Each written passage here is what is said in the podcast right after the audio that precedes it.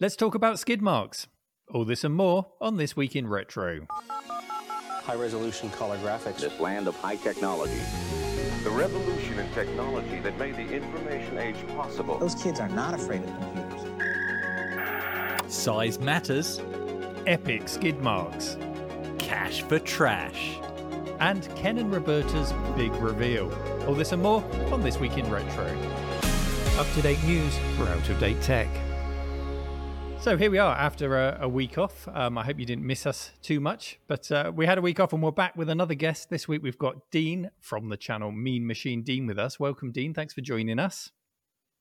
No, thank you very much for having me. It's uh, it's great to be here. I'm a love, uh, big fan and lover of the show, so uh, it's great to be here. And uh, yeah, it's nice to finally meet Chris in a virtual uh, way as well. Excellent. So, uh, you yeah, went a bit west, to, bit, here. bit West Country there, Dean, when you said lover. West, we're a bit lover. I try and incorporate all accents on this show, or your show, anyway. So there we go. so it was good to have a good uh, have a week off, and, and you included, Dean. What what did we all get up to in our um our last week? Let's start with you, Chris. What did you do?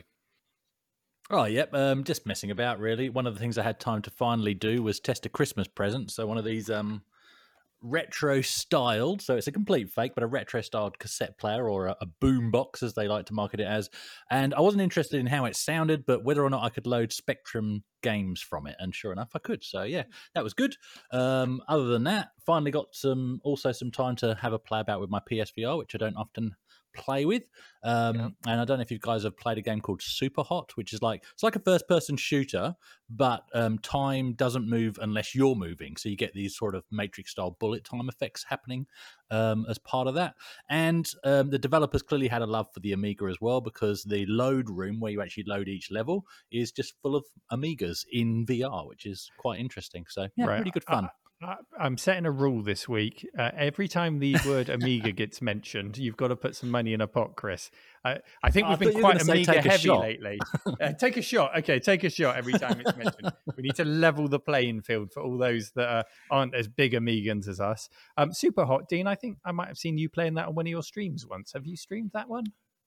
Do you know what? It's funny you mention that. It was actually one of the very first games I ever streamed Yeah. on Twitch. Um, I didn't have a clue what I was doing on Twitch. I was basically mumbling to myself because I had no way of getting chat into my headset. but um, yeah, it's, it's it is a really fantastic game, and it's one of those games that may not be graphically the prettiest in VR, but in terms of the gameplay and what you can do, it's absolutely fantastic. I remember there's one room where I think there's three people in front of you, and you're literally stuck in this tiny room, so you can't move too much, but you've got to be very slow and steady to try and dodge the bullets and everything. And it's it it really is a fantastic game. If you've not played it, go and find someone who's got a VR headset, or go and get yourself one because it is absolutely brilliant. I need to give that Yeah, one a go. yeah. I'm glad you mentioned um, the graphical quality and whether it is or isn't important in VR because that's a topic we're going to touch on a little bit later in today's show. So glad you mentioned that. Um, and you've also been doing something with. Uh, did you get a new arcade stick or something like that this week? I heard you mention. Mm, yes. Uh, so uh, I, well, I, I have many arcade sticks. I seem to collect them because I don't have children. I just collect arcade sticks instead. Um, but instead, I have this, which is an 8-bit Do arcade stick um, by the company 8-bit Do. Although I don't know, I'm going to go with Do.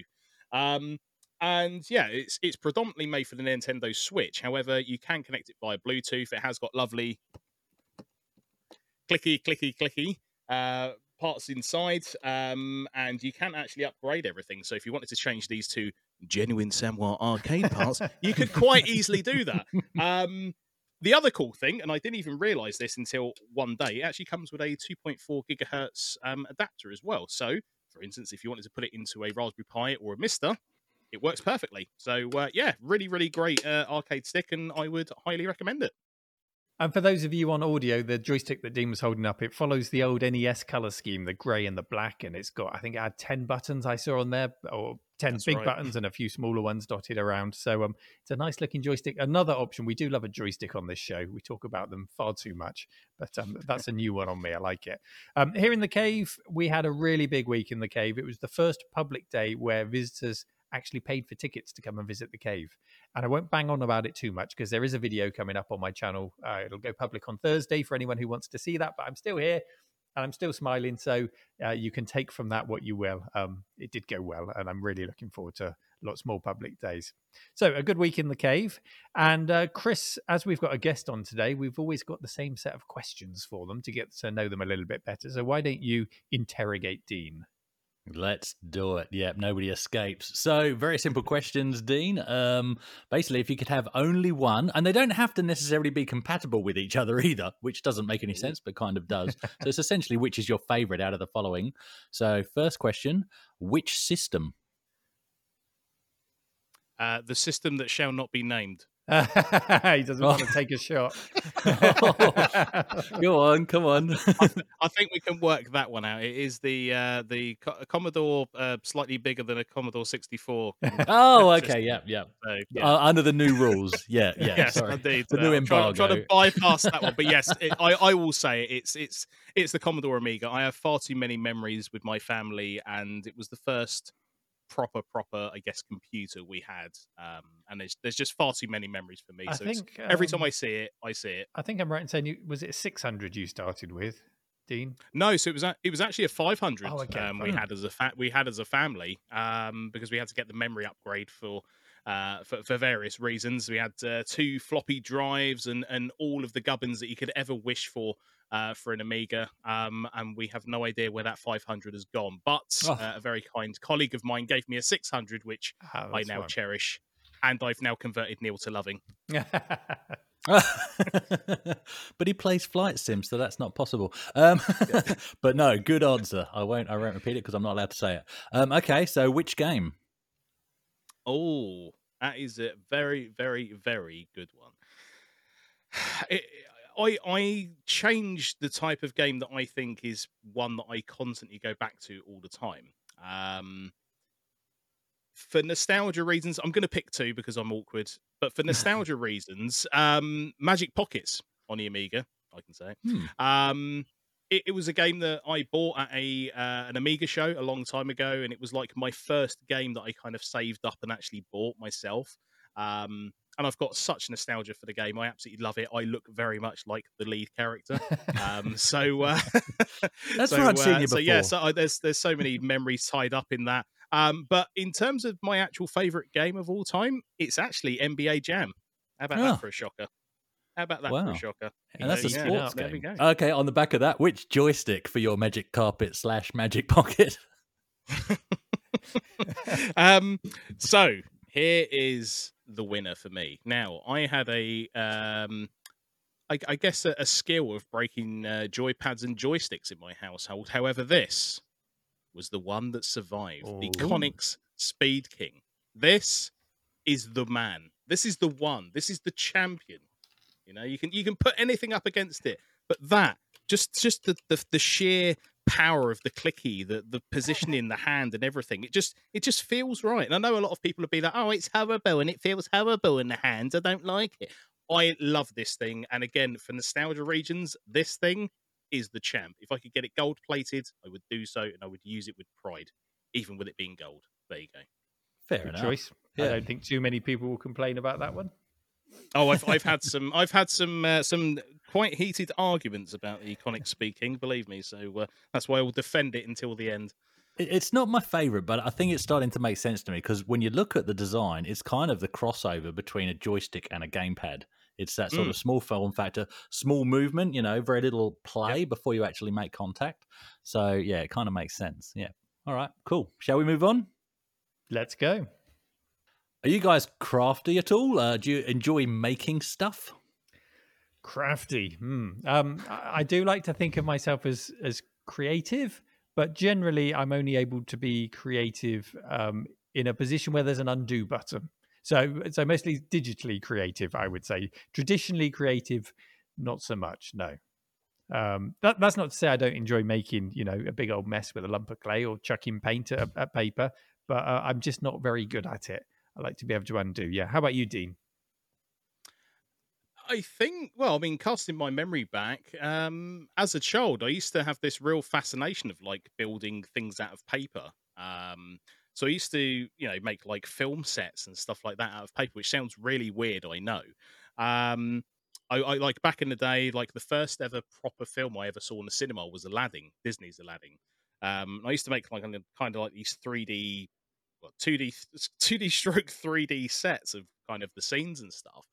And off the back of that, I, I kind of got into 3D modeling and animation, which I actually studied at university. So um, I guess that kind of inspired me to kind of look at you know positioning of cameras and how to actually build models and and um, you know kind of put the two things together. But yeah, I mean, my mum used to tell me stories of when I was younger, I used to make all kinds of crazy stuff, and like we'd go into the loft and pull out things that I had made, and I was like, I have no recollection of that at all. And uh, yeah, apparently I was a very creative child, but um, I think mm. as the years have gone by, that creativity has uh, slowly been on the downturn. But I'm trying to nonsense, pick it back up. Nonsense. I'm, try- I, I I'm trying to pick it back um, up. I imagine you must be a big fan of um, Bill, who makes uh, a Doom out of paper.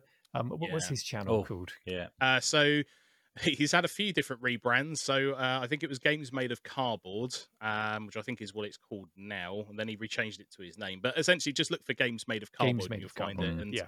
And I mean, I if I may, uh, I uh, actually had Bill on my podcast, and he's one of the most down to earth, talented, and most brilliant people I've ever had the pleasure of speaking to. Um, and if you've not seen his videos, please do so. They are absolutely brilliant. And the fact that he's making a full feature length movie out of cardboard just seems mind blowing. But I'm so excited at the same time to see what he's going to pull off. So, uh, so yeah, Bill is a, a, very, very cool guy. But I guess you know there's some similarities with what I used to do with what he's doing now.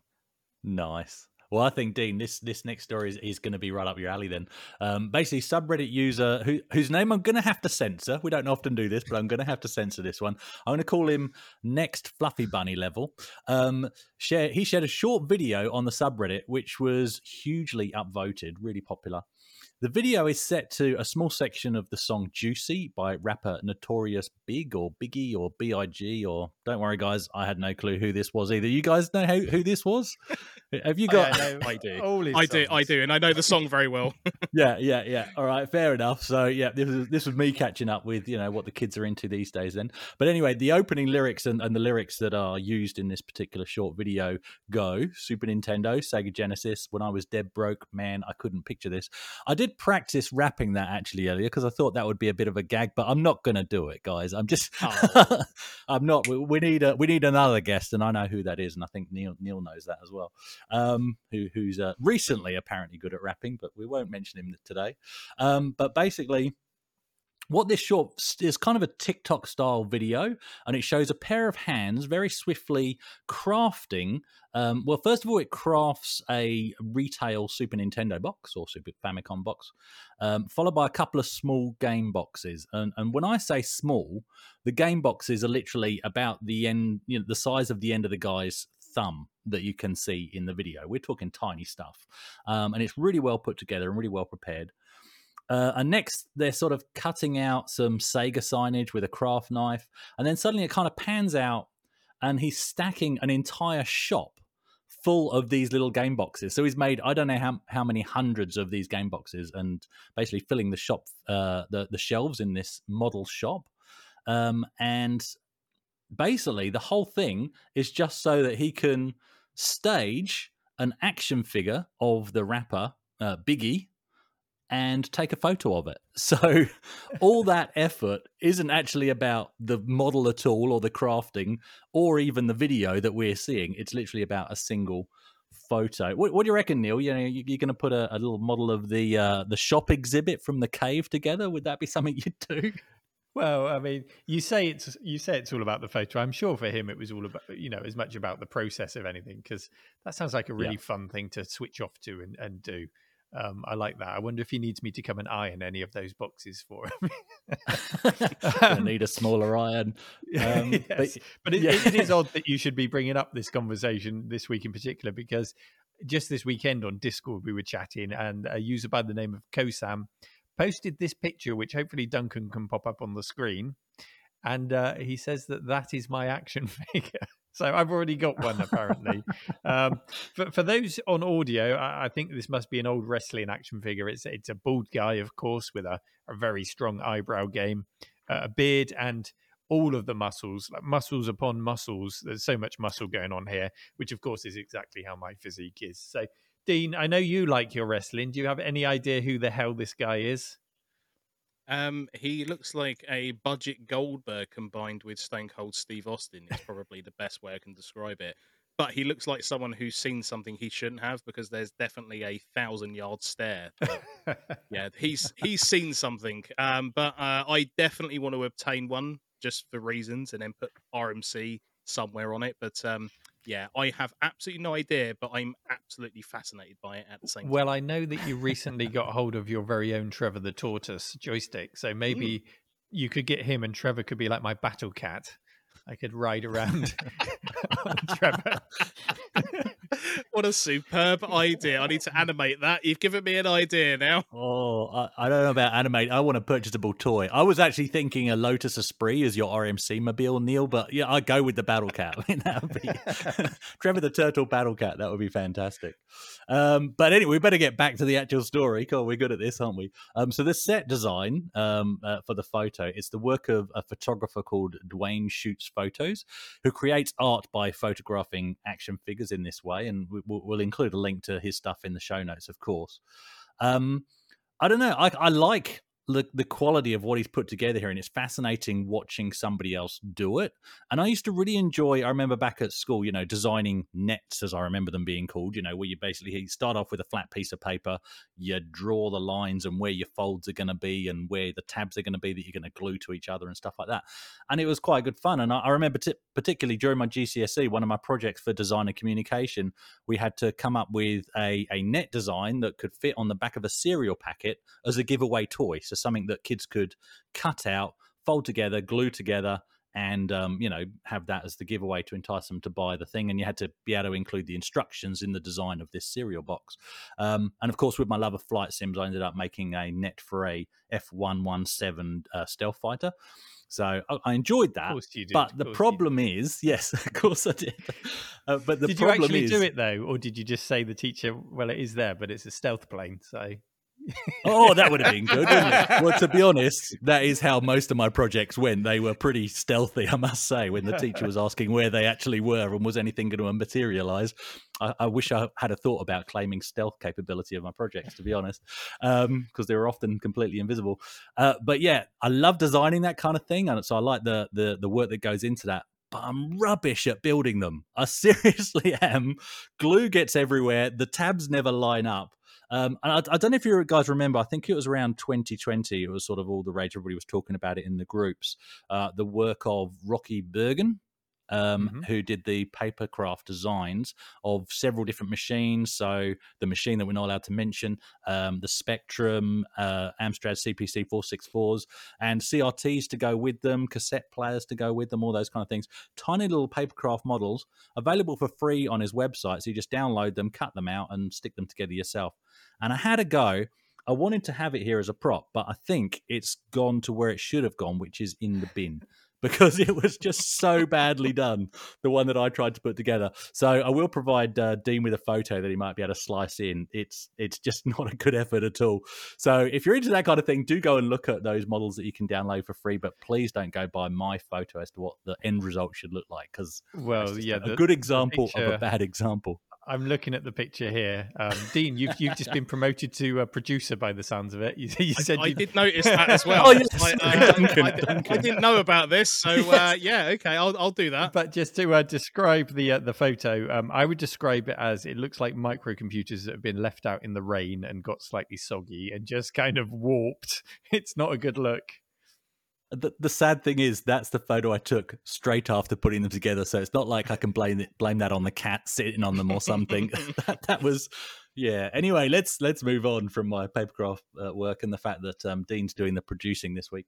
Um, so, but the diorama in this video, I don't know. It would look good, I think, with some of those. You know, if forget the fact that it's for staging a photo. If you're going to have it as something on your shelf for your retro collection or something, that'd be kind of cool. And I was thinking you could add some of those, you know, the mini or the micro arcade cabinets to really polish it off and maybe give it a bit more of a function so that there's actually something to do whilst looking at it. You know, play some of these micro games that might finish it off. Um, but they're not cheap, of course. Even the cheap ones, I was looking at them um, just before Christmas. Uh, over here, the, the the the cheap ones are around fifty dollars, fifty to hundred dollars, so around twenty five pounds to fifty pounds each. And of course, if you're going to build a retro arcade, you can't just have one or two. You're going to want quite a few, so it starts to add up. Um, have you guys been tempted to start collecting that kind of thing, or get into the world of micro arcades? Well, that's where this comes in. So, um, this started as a sorry. The reason why I'm holding it quite gingerly is because it's basically held together by um, hot hot glue and luck, basically. Um, so, so this is a very very small Astro Mini cab. Now, obviously, it's not plugged in, um, but I will send some video footage of it actually running. So, it does actually function as a um, RetroPie arcade. Um, now, the buttons on the top are obviously far too small to be operational unless you're a hamster, um, but I haven't wired those up for a hamster. So, uh, for us human hands, there are a couple of USB ports on the front there, and powering this entire thing, can't quite see it, but you can see kind of all the gubbins there, is a um, Raspberry Pi Zero. Um, and the screen does work on this thing. It, it is absolutely ludicrous to try and play a game on here. Uh, trying to play anything smaller than I would say sprites smaller than the uh, sprites on Spre- Streets of Rage 2 uh, is probably near impossible. Sonic looks hilarious on this thing, but it does have a HDMI out. So if I want to take Ah. this to a friend's house and play it, I could output it to a TV. But um, yeah, this this started as a, a small project by a, a gentleman I found on Twitter, of all places, randomly, uh, and it was set up as similar to what you described. So it was something you just put on your desk and, and leave it running. And the the the questionable uh, part of my mind kind of said, "Well, can I actually make this work as a proper arcade?" And the answer is yes, with a question mark that it works via USB um, controllers rather than the actual sticks on the top. But Sure. yeah, it's it's very odd and a very interesting little project that I made, uh, and I'd love to actually upgrade it with maybe a, a newer uh, Pi Zero. But um, yeah, I'll send you some videos to, to splice into this chat, and uh, you'll see it actually running. But it's uh, it is quite hilarious when you see it running.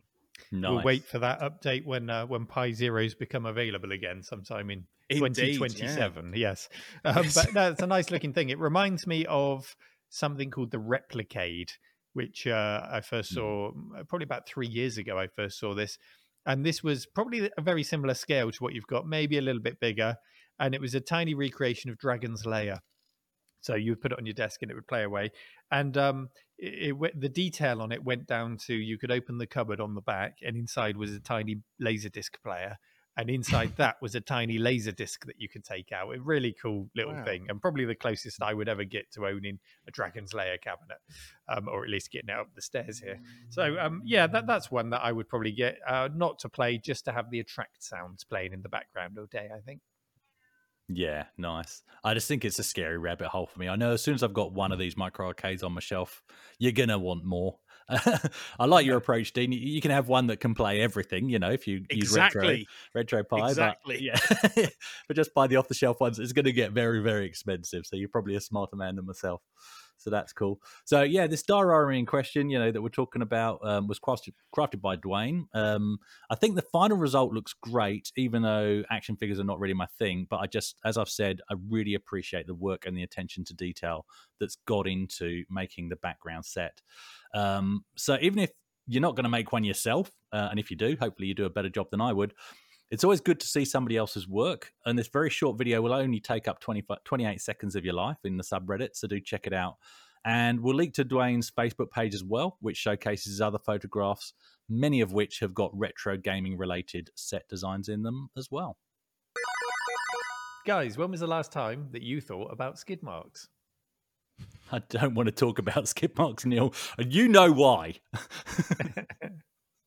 Yeah, I, I had a very bad accident at a friend's wedding once, and uh, yeah, that, that was the last time. So I don't really want to talk about th- that. Yeah, you know the story, is- Neil. You know is the, the, mango right? juice story. Was it mango? That is juice? correct. Yes, yes, it was. I don't want to talk about it. So uh, yes, What are you guys We'll- talking we'll, about? we'll save that. We'll save that one once we finish, and I'll tell you the story, Chris. But yes, let's move on. yeah, that's, that's one to ask. If you ever go and watch Mean Machine Dean on Twitch, Just ask him about the wedding story. He'll happily tell you.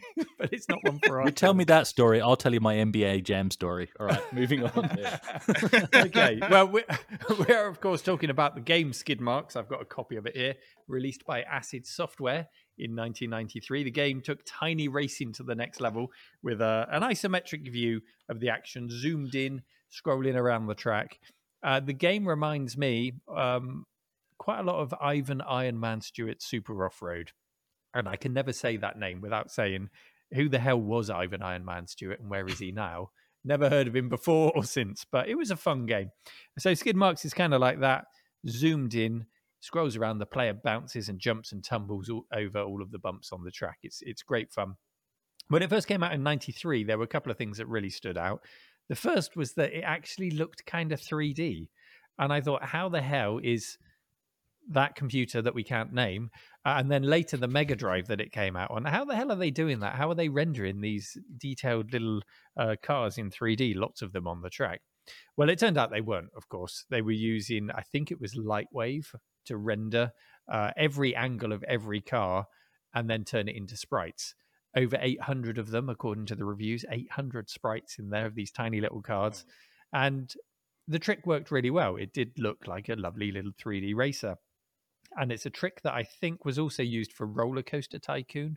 Um, I believe every single angle of every single roller coaster car had to be rendered in that way, and then well pre-rendered into a big array of sprites, and then the, the programmer would work out which one to display. So that's the same kind of similar effect. So it was really cool that it stood out in that way, and it was also the poster child for something at the time which was called Blitz Basic. Now, this was a programming language that promised you could get powerful games out of an easy to use language. And this game absolutely proved that you could. It was a really good, cutting edge, and most importantly, commercial game. You could go into game or whatever game shop of choice you went to, and you could see it on the shelf, and you could ask the shop assistant, as I did, if they had skid marks and they would they would go and find it for you. I'm sure that joke got really old really Oh, quickly, and um, yeah, so it was proof that a basic programming language really could push the machine to its limits and produce something like that. Did either of you play Skid Marks or the later? I've also got here Super Skid Marks was the follow up. Did either of you play them, Dean? I think the last time I had super skid marks was the mango event. But anyway, um, we we digress. Um, but yes, I did. I uh, I've broken Chris. Tremendous. Um, we uh, yeah. So uh, well, I had it for the Amiga, um, and I believe, and correct me if I'm wrong. I'm sure if you wanted, was it more cars on the track, you needed the memory expansion for the Amiga. You're right. that was Yeah, yeah. So there was, Yeah, so there I- was, there was. It was really good because it had an A500 disc, but also an A1200 disc. And then if you had more memory, you could increase the number of cars because uh, obviously with 800 sprites, it could only load so many of them into memory. So if you had more, you could have a, a bigger variety of cars to load all those sprites into memory. Yeah. That's right. So I remember the moment we got that memory expansion uh, block for our uh, for our, our A500. I was like, hang on a minute.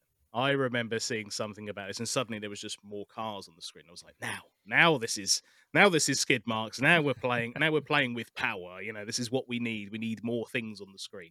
Um, but yeah, I mean, later on, I actually went to uh, a friend's house. I didn't have a, a Mega Drive growing up. I, I was a very much predominantly Nintendo household for a long time. Uh, so I used to go to a friend's house to play his Mega Drive.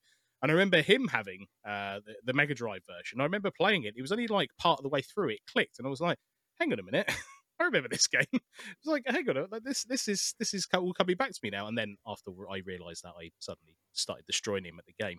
Um, but uh, sorry, Paul. Um, but uh, but yeah, I, I mean, I I love it. I think it encompasses everything that's great about um, a, a very basic driving game, which is it's fun. You know, anyone could pick it up and play it. Um, and that you know, even if you do lose a race, you straight want to go back into it and, and play it straight away. And I think that uh, very important when it comes to a, a very simplistic uh, racing game. Uh, although you do need to master the craft to get very quick at it. Hmm. Yeah, I've also got a, a copy of it here um, for one of the computers in my collection. Oh, you've got a different box of mine. So if I hold mine up, Yeah, like, like so the four this by one- four, You've got the sports Yeah. car on the front of yours. This one's got the, the, the Porsche, or no, th- not officially the Porsche. And the weird thing about this one is, so the, the discs, this one was donated to me. The discs inside this one, it, it is skid marks, and then it's got a disc for the AGA version, or a couple of discs, I think. And then it's got another box inside that that says Super Skid Marks Upgrade. So yeah, it's Oh, an so that interesting. must be a later all in one. Yeah, the label on the front of mine says contains three discs plus free AGA disc. So it's yeah, got that there you go. there. So yeah, but in terms of did I play it back in the day, I'm sure I did, but there's there's quite a few similar games, um, and I think it's actually Super Off Road that I played more than this. I remember the track being zoomed out and not scrolling round, um, and the other one that I always think of is Rock and Roll Racing, but I'm pretty sure that had weapons, didn't it? So whereas this one didn't. Yeah, that was the one by Rare. Um, had really good uh, guitar music in it, or good, good by it. Super Nintendo standards. So that was a good game. Um, Hence, Yeah, the, so, um, why am I bringing up skid marks this week? Well, uh, we had skid marks in 93, we had super skid marks in 1995, and now the original developer, who's not far from you down in New Zealand, Chris, uh, he is back with epic skid marks. I, I feel like we need some echo there, Duncan. I'll try that again. Epic, skid, marks. Hopefully, he's added some effects to that, and I don't just sound like a moron shouting it out. Um, the game is free to play in browser at epicskidmarks.com, and it is very, very true to the original. I wouldn't be surprised if it even has some original code in there because I know Blitz Basic progressed to uh, it had different names. I think I think it might have been called Monkey at some point.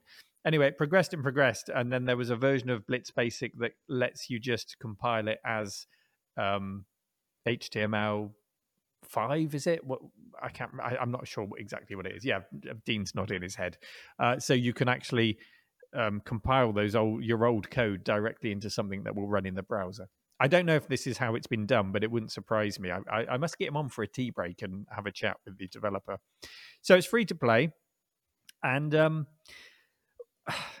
I've I've become utterly addicted to it. This is why I'm bringing it up. I'm, you know, the the first step to resolving a problem is to admitting you have a problem, uh, and I am admitting to you that I have a problem with Epic skid marks. The bonus of playing it online is that you can play it against other people. Now, the, the original you could do that, but you had to link up two machines. Well, now the whole world can race you, and there is a man by the name of Asnivor, and he has become my nemesis. If you're listening, you're going down. I tell you, it's been a hard week this week. Oh, let, let me explain to you. So, he's he's become my arch rival over the past couple of weeks. We've both become so obsessed with this game that we play it daily. We try to top the scoreboards.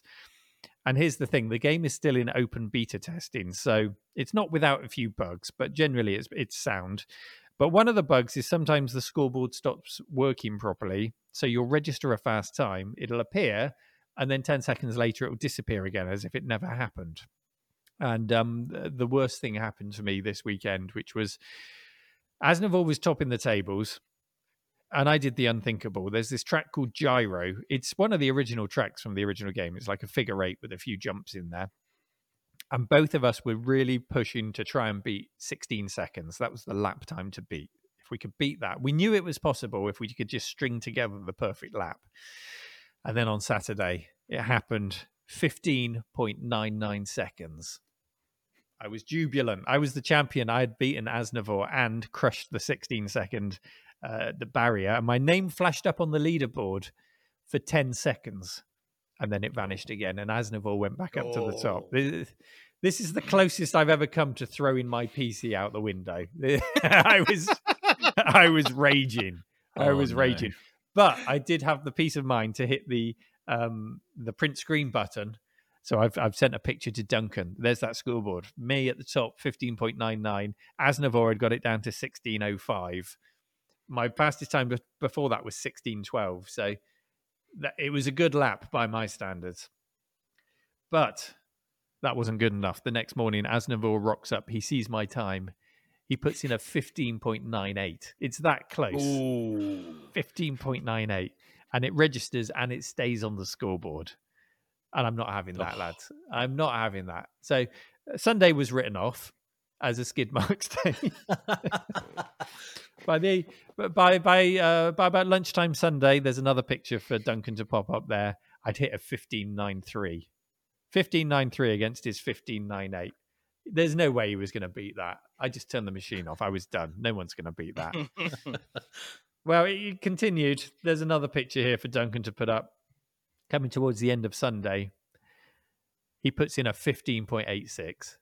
Cool. So uh, one well within the space of 24 hours after two weeks of trying not only have we broken the 16 second barrier the first six fastest times on the scoreboard which is now saving the the times because you reach out to the developer in the, in the online chat and you say oh you fix it and he gives it a kick and it starts working again so uh, within 24 hours we'd broken 16 seconds and the top six times between us was all sub 16 seconds this is competition at, at its highest level. This is what, what happens. Two men obsessed with getting the time down as much as they can. 15.86. I don't know if I'm ever going to beat him. I'll either need a glitch or a bump from another car or something lucky. But I think that might be peak skid marks for me. and here's the worst part every 24 hours, this isn't a bug, this is by design. Every 24 hours, your times vanish. So you have to go back and set another time if you want to stay at the top of the leaderboard. So the battle continues daily. Um, I think it was two or three weeks back on the show when I confessed that the one type of game genre that gets me really hooked is driving games. It might have been when we were talking about Lotus or something else. I can't remember now. Mm. There's just something about that repetition of lap after lap which switches my brain off. And all I'm focusing on is the laps, or sometimes I'm not even focusing on that. You, you know, you almost go into like a daydream. It's just such repetition. You just switched off and it's really nice and it's relaxing to switch mm. off to everything else that's going on in the world. And racing games do that for me. Uh, but eh, with skid marks, I'm utterly hooked. I've got a problem. I've got a big problem. um, do these kind of games have the same effect on you, racing games in particular, or are there any other genres that help you to zone out? What are you into? Well, you know, it's oh, go on. I was just I was just going to say, um, the interesting thing of just listening to you talk about that is it reminded me of, I guess, coming into modern day gaming, Gran Turismo with the mm. licenses, because those are all time based, and that kind of almost becomes a a mind numbing repeat of just trying to get those gold gold licenses. Um, but for me, um, in recent times, I've been trying to play games blindfolded. Uh, oh, yes. And the Nemesis game for me has been Mike Tyson's Punch Out on the NES. Uh, and I've got about three quarters of the way there now, blindfolded. Um, some of you might think that that's not a very hard task, but the game requires you to memorize the game, to know the cues of what you'll need to listen out for, and to know every single inch of that game back to front. And to try and do that blindfolded is no easy task to say the least. Um, I actually played it live recently for charity, and uh, yeah, I got further than I ever did before. But um, I think I had my heart rate monitor on. I think it reached like 125 beats per minute. So uh, yeah, it was getting a bit intense, and I was like, well, if I don't stop, either I'm going to give up or the game's going to give up. So uh, yeah, fortunately, I uh, decided to stop there. Um, but yeah, so uh, yeah, I think Gran Turismo is probably the most recent one that's kind of got me addicted in this time lapping, mm-hmm. uh, mind mind numbing time lapping uh, beating mentality. Yeah, yeah. So same for me, driving games. I mean, you know, Neil, I tried to join the fray in skid marks with you guys, and I just couldn't match your times. Um, and just only yesterday, I was asking you how the hell you were doing it, and maybe before we started recording today, I was having another go. Um, but yeah, just I just couldn't get there. And the thing is, I couldn't get those consistently good times. Like I think my top one was a mid sixteen. Um, but they weren't consistent. Mostly they're in the 17s or the 18 second laps. Um, but to get consistent 16s and then cracking into the 15s, that's that's pretty good going. My hat goes off to you, sir. So I want to talk about a completely different game because I don't like that one now. Um, but yeah, what I do like though, actually, before I talk about my my win, um, is is I do like the fact that you threw the gauntlet down, and as soon as I logged onto the site and saw your times right at the top, that gave me a reason to play beyond just the game itself, and that is fantastic.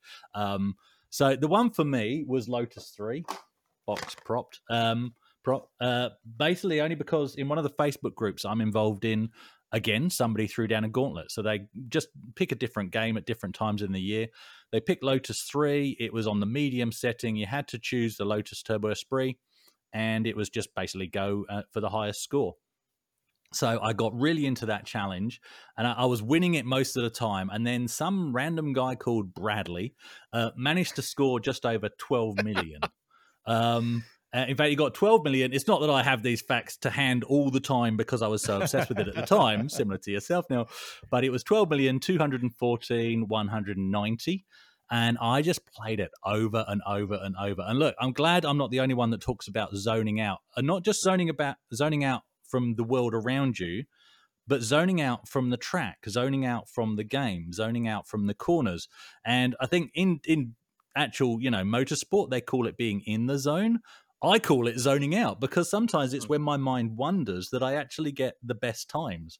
I could be thinking about what's for dinner or what I did yesterday or whatever, and then suddenly realize that I've actually got further than any other go, and then I realize where I am and how well I'm doing, and it all goes uh, wrong again. but um, you know, but I seriously, I just played it over and over and over. I even did two live live streams um, so that a handful of people could watch my attempts and ultimately my failure at trying to beat Bradley. Um, but it was on the last evening of the competition, and I really did have to go to bed. Well, actually, I didn't have to go to bed just yet. I actually got talking to Bradley on Facebook. I assumed he was in the UK, in which case, when I went to bed, he could continue to get better and better times. Lo and behold, he was from Australia. And better than that, he was from the East Coast. He was about to go to bed. I still had an hour and a half before I needed to to hit the sack. So I had, I think it was another two goes, and it was on my last go before I really did have to call it a night that I scored twelve million three hundred ninety five thousand three hundred seventy. I may still have the photograph that I had to submit to the user group. Um, so about one hundred eighty thousand um, uh, over over Bradley's score, which really isn't that much in in terms of you know game time seconds. You know uh, that, that, clock up as you go through the checkpoints uh, that you get awarded for is probably I don't know maybe five seconds difference between our attempts at the medium course. But yeah, it just felt amazing. Obviously, it felt amazing to beat Bradley and win in that group, but it, it was just for fun.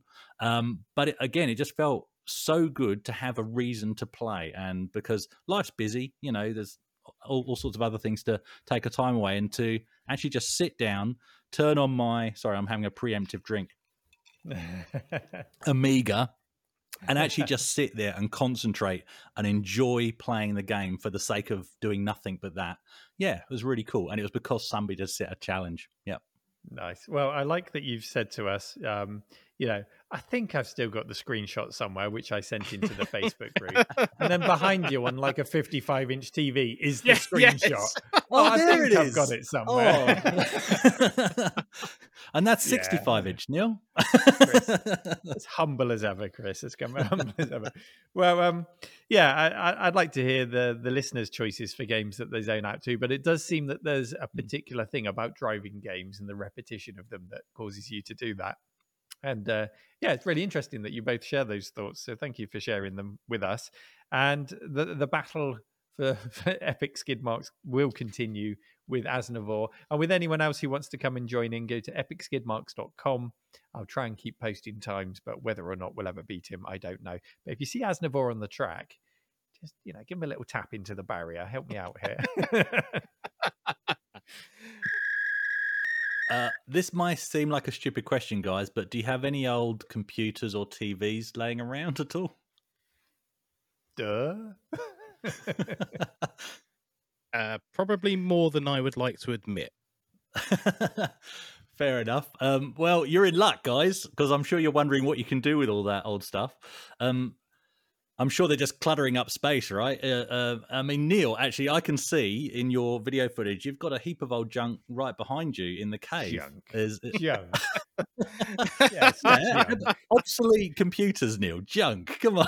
The retro junk but anyway, cave yes, junk cave, and people pay to come and see the junk cave. but um, there is a solution. If it was junk, there is a solution. You can now take it to Currys, which for our global listeners is an electronic and white goods retail chain in the UK, or at least it was when I lived there. Um, and so you can actually take your old tech to Currys, and they'll give you, and I quote, at least five pounds for it. And this story was brought to us by um, Paul, aka Hermsky. And it's actually uh, the the actual main story is a piece on thisismoney.co.uk. It's a piece written by Jane Denton.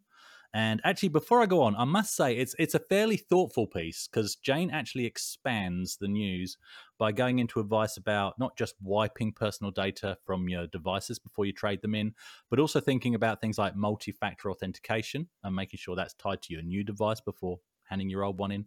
Easy thing to miss. And then he even goes into something I wouldn't have thought about. If you've got other smart tech in your home, making sure you've got a new device that can then, you know, control those existing devices again before you trade whatever you're trading in. Does make it sound like they're after newer stuff, but we'll get into that. Um, and she also makes mention of other tech disposals um, options, such as um, there's computer aid, there's Music Magpie. Um, so, you know, really kudos for looking at other avenues. But the offers from the offer from Currys, things like okay, yes, it, it mentions you get a hundred pounds off your new TV if you recycle your old one. That makes sense. But thinking of you know what we're into, would you get a hundred pounds off your sixty-five inch smart LED if you took in a twenty-eight inch CRT to trade in? What do you guys reckon? Do you know what I? I was kind of sitting there and I, I kind of to and throw about the pros and cons of this. And the only thing that worries me, and it, it concerns me for all recycling, but but spe- specifically the electronic side, is okay. So they obtain all of this hardware or, or, or items. Where's it all going to go? You know, I'd like to have that transparency from when we give it in. How does it work? I mean, um, you know, there are a variety of different electronics companies uh, who I won't name, but you can probably guess uh, they have a symbol of a certain fruit. Um, and when they break down their products, you know, they take everything back down um, and reuse it for a lot of their products as well. So that's a great example, and they show that actively that they take the old and use use it with the new. Um, now, I'm not going to say Currys are going to sit there and strip down everything that they give and, and, try and recycle it for you know other products and stuff, but it would be nice to have a little bit of transparency. So, mm. um, you know, are they going to potentially look at making a small profit by, you know, selling some items or parts that are inside or reusing it for for different ventures or something like that? Is there a whole charity section that will possibly be set up? So I think it would be interesting to have a little bit of uh, a bit of transparency. Maybe the idea is is that they know that CRTs are slowly dying and that they're going to get all of us to come back to rebuy old TVs. Maybe that's the move. Who knows? Um, there'll just be a, a, wall of plasma TVs and, and LCD TVs and LED TVs, and then just this section at the back for for CRTs where everyone's plugging their retro consoles in to test it. Um, but yeah, I, I, I like the idea. I just am very concerned about the end result of where those products are going to end up because if it just ends up in some waste tip, then I just I don't think that's going to benefit anyone. And I think there's a lot of other ways people could, you know, potentially even resell it to, to enthusiasts such as ourselves. Yeah, you think someone there at Currys is into retro gaming, do you? And this is their ploy to get hold of tellies. Um, I think, yeah, I think you raise. A, I think you raise a few good points. Um, uh, the first one is how many people are actually going to go and trade in a CRT. I don't. I don't think there'll be that many who will do it. Second thing is, I think Currys as a white goods seller are obliged to have a WEEE disposal unit, so they have to correct. They have to take back um, old things and dispose of them correctly. But I use the word dispose rather than recycle or resell. So not necessarily a great thing if a good CRT is coming in but it would be really interesting to put it to the test. It sounds like the kind of thing, you know, Mr. Beast might go and do on one of his videos. Take the most ridiculous thing he can think of down to a Currys and see what he can trade up. Uh, the worst thing would probably be something like a 32 inch widescreen CRT. You know, just the just the heaviest thing, so not a single person in the store can lift it with, without a lot of assistance. that might be a mean one. Um, what about if I took something like this? This is a a two inch Sinclair pocket television. oh, you reckon beautiful. they might give me a hundred pounds off a trade up for that? I mean, they go for about Ooh. twenty five quid on eBay. Idea. So if I could get a hundred quid for it, that would be a good a good trade up. And it is a CRT. It's just a sideways firing CRT that uses a mirror. Um, that might be fun, but I, I, don't think I'm the man to go and make these kinds of videos. You know, I might I might need to borrow your baseball hat and put it on sideways, Dean, and you know shout a lot for that kind of video. I've actually got your photos sat here, so uh, for, for who, uh, oh, no, I know this if, one. If any if anyone spots this guy walking into a Currys, don't serve him. nice. Uh, sorry, guys. I'm, I'm, actually just off on eBay looking for one of those um, little Sinclair TVs for 25 quid. Um, I didn't realize they were still that attainable. That, that's nice. Um, yeah, Jane does actually make mention of uh, other options for, you know, um, sorry, other places you could take it. She mentioned CEX, but bizarrely, she doesn't talk about games or computers or consoles in that context. It's just a apparently a place you can sell your old sat navs to. So there you go. Uh, um, she also suggest, suggests that you can use uh, Tech Online. Uh, sorry, you can sell Tech Online via a, a website called moneymytech.co.uk, but they only want computers that run Windows XP or later, sort of as a, a, a, sort of point in time. So it's not really the money items, as, as I would call them. It's sort of the stuff that is currently worthless that that particular site would be interested in. Um, but I know that the options that Jane doesn't discuss are the ones that we would probably think of for the kind of tech we're clearly thinking about, which is the retro stuff. Which is one charity shops because it would actually be nice to actually pop into a charity shop and find a bargain because somebody's bothered to take one there and for them to stock it. Another option I thought of, I don't know why I thought of this, but maybe donate it to a YouTuber or a hobbyist. I think I think that one would be a welcome one. Or, you know, God forbid, selling it on eBay yourself for for market value rather than scrap value. Um, I don't know, just just an idea, and sort of you guys have already hinted about it. You know, a, a YouTube channel that sort of covers this. You know, what would you actually get at Currys? Um, what would it actually be worth? If I was to take something I don't know. The example I was going to use is sitting right here next to me. I can place my hand on it, but I'm not allowed to talk about it. So maybe maybe the Spectrum Plus three. If I was to take my Spectrum Plus three into Currys, it's been fully recapped. Uh, the driver's been fully reconditioned. The whole thing works 100%. Cost me 185 pounds plus shipping, but we don't talk about that. Um, and I'm I'm guessing if I took that into Currys, they'd probably offer me the bog standard five pounds. They'd dismiss it as a broken old keyboard, and they wouldn't even bother working out what it is or or what's it worth. Um, what do you guys reckon? Well, um, just as you were talking, I've never heard of that money money for old tech um, website. What was it called? There, what did you call it? money, money my tech. Money my tech. I had to do a hmm. search. Mm. It's money the number four mytech.co.uk. So money for oh, mytech.co.uk. And I just put oh. in there um, a Nintendo NES in average condition with a working power supply, no controllers and no games and no original box. They'll give me £11.55 for it. Seems a little bit on the low side. So um, yeah, I think I think you're better off on eBay with that, or just giving it to someone who might want it. But it's an option. It's nice to know the options are out there. Um, yeah, so I don't know. I'm, I'm still on the fence about whether I would take my much loved retro down to Currys. No, I'm not on the fence at all. I wouldn't take my much. Why did I even say that? I wouldn't take my retro down to Currys. But I have got like a 2010 Samsung uh, flat screen TV that's it still works, but uh, it's it's pretty slow to up. You know, the refresh rate's pretty slow. It's not great to watch a movie on by modern day standards. That's the kind of thing I might trade in. I think a 10 year old telly. Yeah. How about you, yeah. Dean? Again, I, I kind of flip flop between wanting to trade stuff in and wanting to give it a, a nice home. I've always had this thing about um, giving giving things be- a, a, nice new home. So I, I don't know. I, I, still think selling on eBay is a better idea. Um, you know, companies always try and bend the rules, right? And this is why. And I'm not saying Currys are a bad company at all. Um, but you know, again, I think it would be better to just have that transparency, so that at least if you are trading it in, you know exactly where it's going. But um, you know, as mentioned earlier, I think donating it to someone who would genuinely benefit from this is a far better idea. Um, and you know, you, never know. Putting it on eBay, you might be able to make yourself a, a bit of money and actually get something, you know, better than, than what you were well, expecting. So, uh, you know, by, it's a reflection... based on what you just said for a price for NES, it, you could get far yeah. more mo- money for that as well. Mm. I think it's a reflection of where we all are when we're considering eBay as the better option. Yes, it's true. it's That's true. true. Yeah, yeah. For marketplace. Yeah. I can still see a future video series there, guys. Currys offered me what for my retro computer? five pounds. Always five pounds. Yeah. I'd watch it. I'd still watch it. Um, but yeah, I mean, according to the story, you know, Currys start this initiative on April the fifteenth, so it's coming up soon. And joking aside, this is this is a good initi- initiative from a recycling point of view. It's always good to recycle.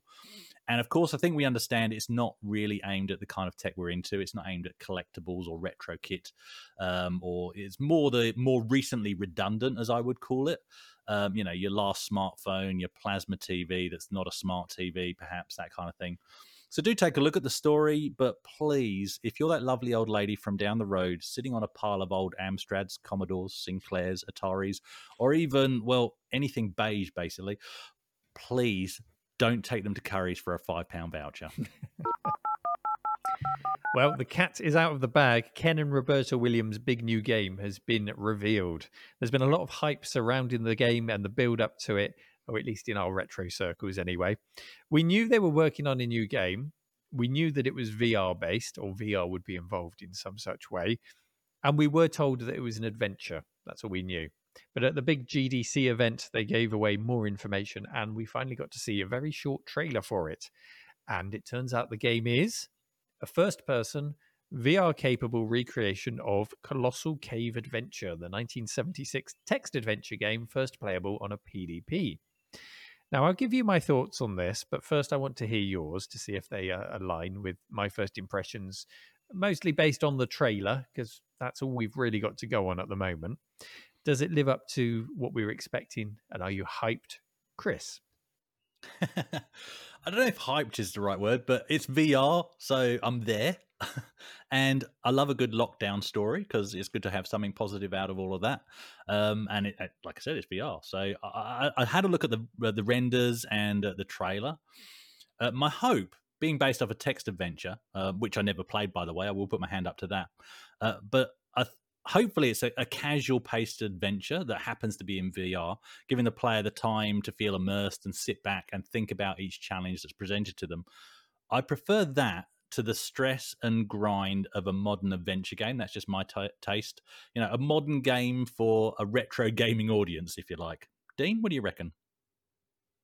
Yeah, I mean, this caught me by surprise. Um, I mean, I'm heavily into my VR. Uh, I know Neil has uh, frequented a few of my streams where I've been doing Beat Saber, and I think I did the Woodwork stream once that went quite awry, but uh, we'll we'll look past that.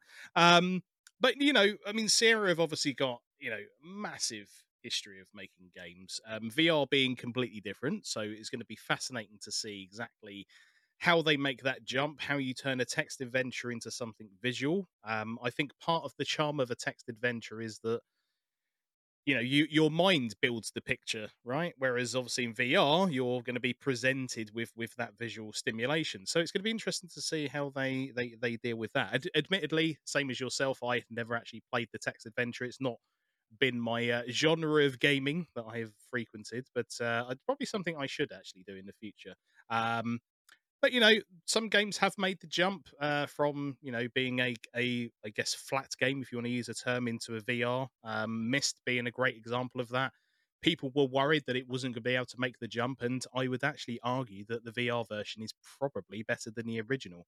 Um, especially when you see the the puzzles presented with you you can kind of look at them from various different angles so it, it gives a completely different perspective on things but um yeah it's interesting to see the old developers bringing on new technology to bring us something new as well. So uh, yeah, it's going to be fascinating to see what happens there. It'll be interesting to get Neil's view on this as well.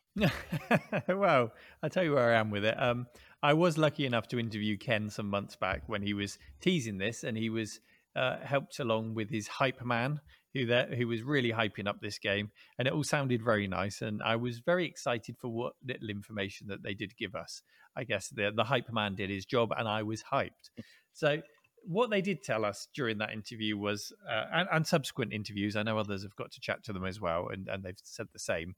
So we've learned that it's a small team that's working on it. We knew that Ken and Roberta were working on it remotely from their boat sailing around the world. So quite how involved they can be from that perspective, I don't know. Um, I'm sure there are plenty of things they could do remotely. For example, the, the storyline and the plot and things like that. You could sit down and write.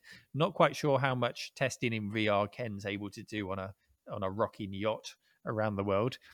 Um, And I concocted this idea in my head of what this game would be based on the information we had. So it's Ken and it's Roberta Williams. They've got a long history of adventure games. And the fact that they seemed to hint to us that there would be a retro gaming element to whatever that idea was led me to expect, I guess, a kind of quest game. You think about King's Quest, Police Quest, Space Quest, all of those point and click adventure games that they're really best known for. That's what got into my head. So I thought, how are they going to incorporate VR into this? And I thought it's probably going to have kind of a pixel art style.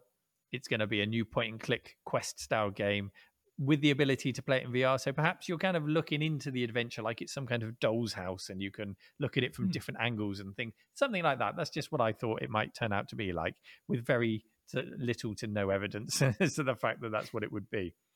And I think also because I know Ken's a you know he's a businessman, he's a marketing man, he knows how to spread the hype. Why wouldn't he tap into his and Roberta's history and their gaming legacy for what they're best known for to promote this new thing? Now, coming on to what they have revealed, I'll be brutally honest. What I can see in the trailer is, I'm gonna say, a circa 2003 first-person adventure game.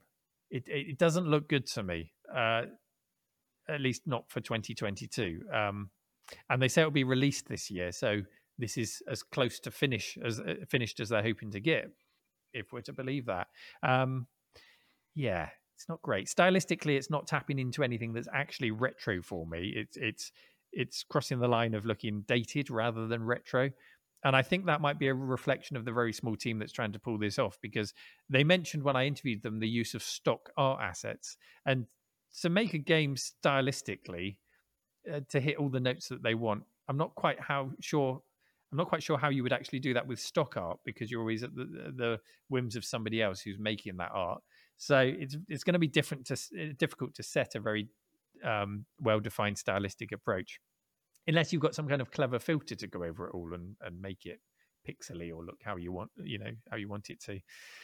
So um, yeah, my first impressions based on the trailer are not great, but I do want to give it a chance because I know as well as anyone that games aren't all about looks, and if the mechanics are right, then great. It's aimed at VR, so it's always nice to see people pushing VR, and maybe the graphics as they are work better in VR. Maybe it's better for them to be less cluttered and have less detail, but I'm not entirely convinced. The obvious comparison for me is probably Skyrim VR which is about five years old now, and that contains infinitely more detail. You know, you've got individual blades of grass blowing around in the wind to look at when you're playing that. This is just flat textured hills. Um, yeah. There's even this dragon that appears in the trailer, and if you look closely, its feet kind of clip through the floor and it slides around, around a bit. You know, really? You thought you'd put that in a trailer to show off just how great this was? Yeah, I can find the best in nearly everything, but I, I, am struggling a little bit with the trailer. Is this fair of me, or am I am I just bringing the tone down, bringing the mood down too much, guys? Yeah, it's a hard one. Yeah, it's a lockdown project, as said. So if it's a nice visual VR experience that isn't as taxing as Skyrim, um, and I've played Skyrim in VR, then I think there's a place for that. Um, people like me who are up for a quest, so long as we're back in time for dinner, uh, less time investment than than a lot of the modern games require, if I can put it that way, then I'm up for that. But yeah, I don't know. Maybe maybe they're trying to go for the retro look and haven't quite nailed it, or maybe they're trying to go for the modern look and haven't quite nailed that. Yeah, I, I don't really know, but I know what you're saying. What do you reckon, Dean? If there's one thing I've learned, it's very hard to make a game trailer for a VR game on something that's flat. Um, I have judged many a game before uh, where I've written a game off and then randomly gone and played it and went, oh dear, this is very different to what I was expecting. Now, you know, again, as I said, VR is such a, a new thing, and they're obviously moving into a, a new um, piece of hardware to develop games from. So I think some people have adopted it better than others. Um, again, you know, we're, we're still, I guess, in their inception of using VR as a platform to build from in their very early stages. The other thing I was thinking about whilst we, you gentlemen were just talking was um, how are they going to release it? If they released it as a you know a, a donation um, payment method um, rather than just a fixed fee, would that kind of maybe get more people involved if it's a, a text adventure. That way, you would kind of almost I don't want to say forgive, but not expect it to be as perfect as uh, most AAA titles are expected to be on VR. Um, but again, I, I, guess it tries to tap into what people have played before and adds a different angle to it with it being in VR rather than using your own mind to build that picture up. But um, I'm going to be keeping a close eye on this. I'm fascinated to see what the end result is going to be.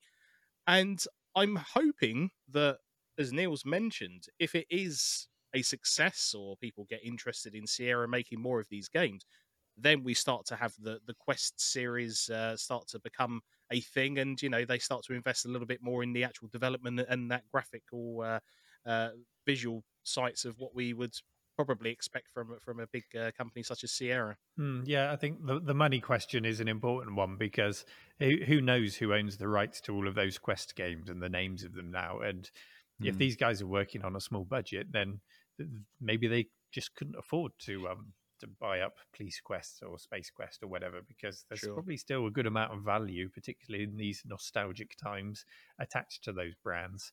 So, um, Colossal Cave it is. I, I, don't have a problem at all with the subject matter, the game they've chosen. I think it's a pretty smart choice. Um, uh, quite how many people are still nostalgic today for Colossal Cave Adventure, I don't know, but we all recognize it as a you, you know a, a milestone game for for adventure gamers. So I think that's a pretty good choice. And I will, I promise, I will reserve judgment. Uh, I'm sure if Ken and Roberta aren't happy with the end product, then they wouldn't put it out, would they? would would they? Um, hopefully not. I'm sure it has to meet a certain amount of quality.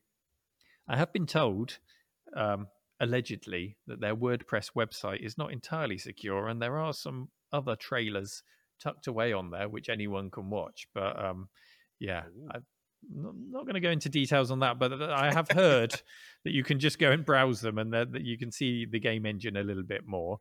Um, yeah, so we'll we'll come back to the game when it's released. And if I was a betting man, I might actually put a few quid on it being delayed past 2022. I, I, I I'm not sure that they're going to hit that target based on what I've seen, but again, that's just a feeling that I have. If you'd like to find out more and see the trailer, you can go to colossalcave3d on now to our community question of the week, and we will read out the top three answers over on our subreddit, reddit.com forward slash r forward slash this week in retro if you want to participate. So last week, or in fact the week before's question, because we had a week off, was what IT related pranks have you pulled? Have you created a fake virus or swapped a keyboard around? Have you ever got one over on friends, family, or work colleagues using tech? Did you own up or were you caught? Um, should we go with the first one? Who's going to read the first answer to this one? Uh, I can go for that. Is that by uh, Remington no- Noiseless, I believe? Good name. correct? Strong name. Yes. Right. So I will read this verbatim. Um, it was edited nine days ago, which does uh, make me question it. But anyway, we shall read.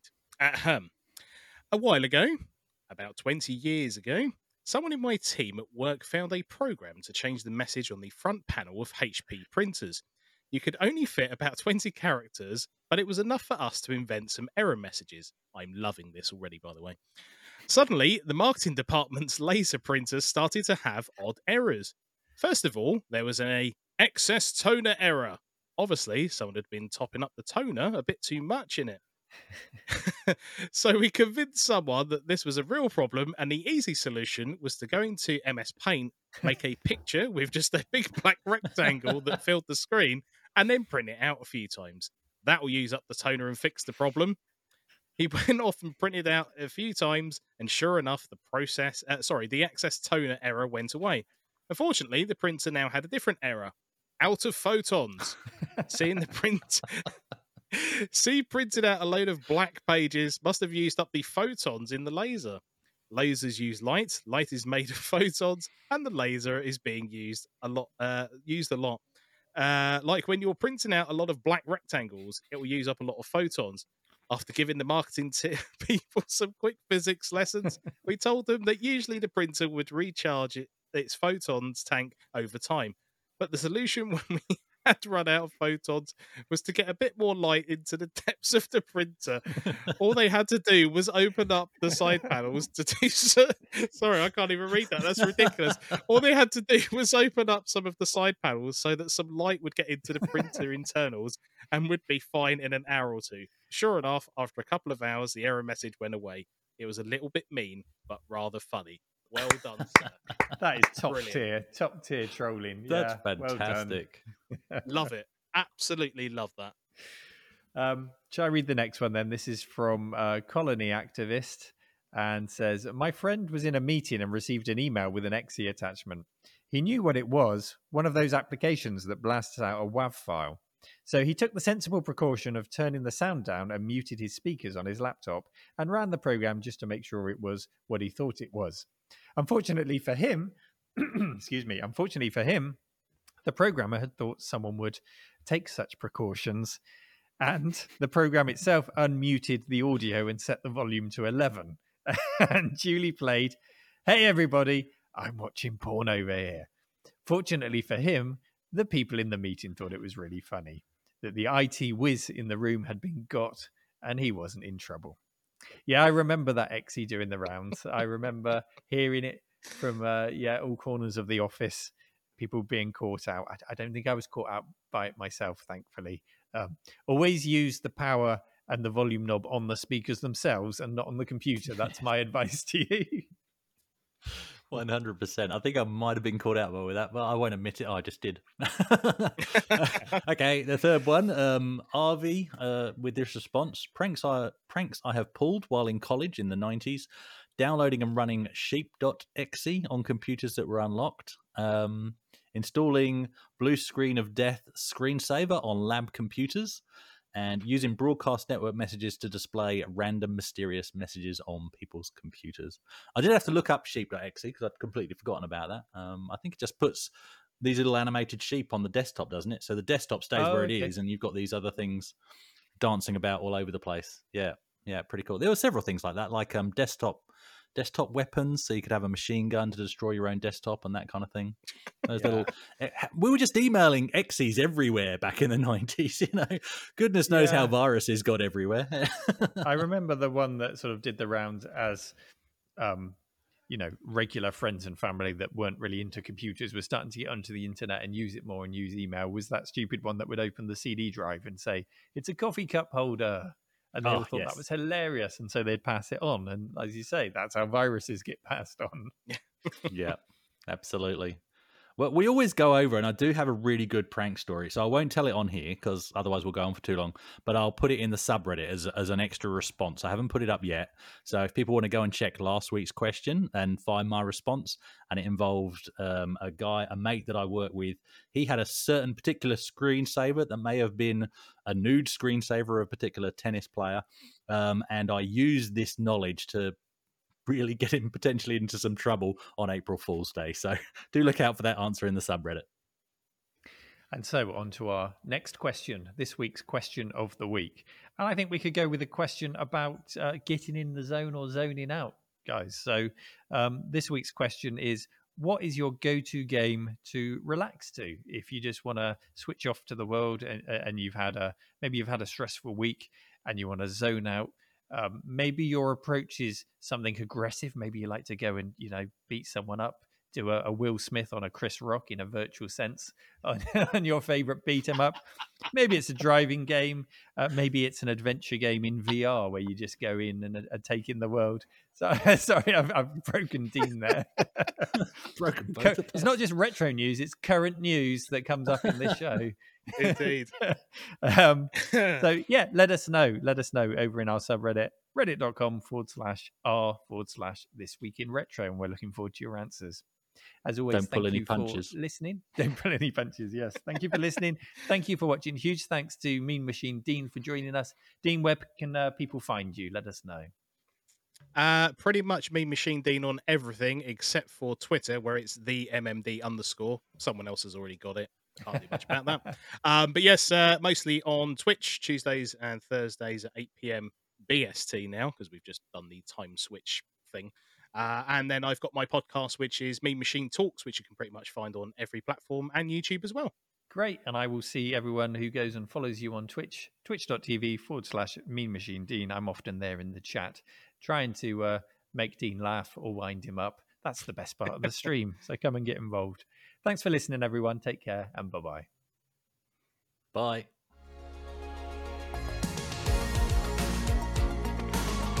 This Week in Retro was presented by Neil Thomas from RMC The Cave and Chris Winter from 005 Agima. It was produced by me, Duncan Stiles. The podcast version of the show is available through your favourite podcaster, including Apple Podcast and Spotify. And the video version is available on the This Week in Retro YouTube channel. Join our community subreddit at r slash this week in retro to suggest and vote on the stories we cover on the show. If you watch This Week in Retro on YouTube, please give us a like and subscribe to help us reach new viewers. If you enjoy our show and would like to support it, then please check out the link to our Patreon page in the show notes or description. Thank you for listening, and we'll see you next time for more up to date news for out of date tech.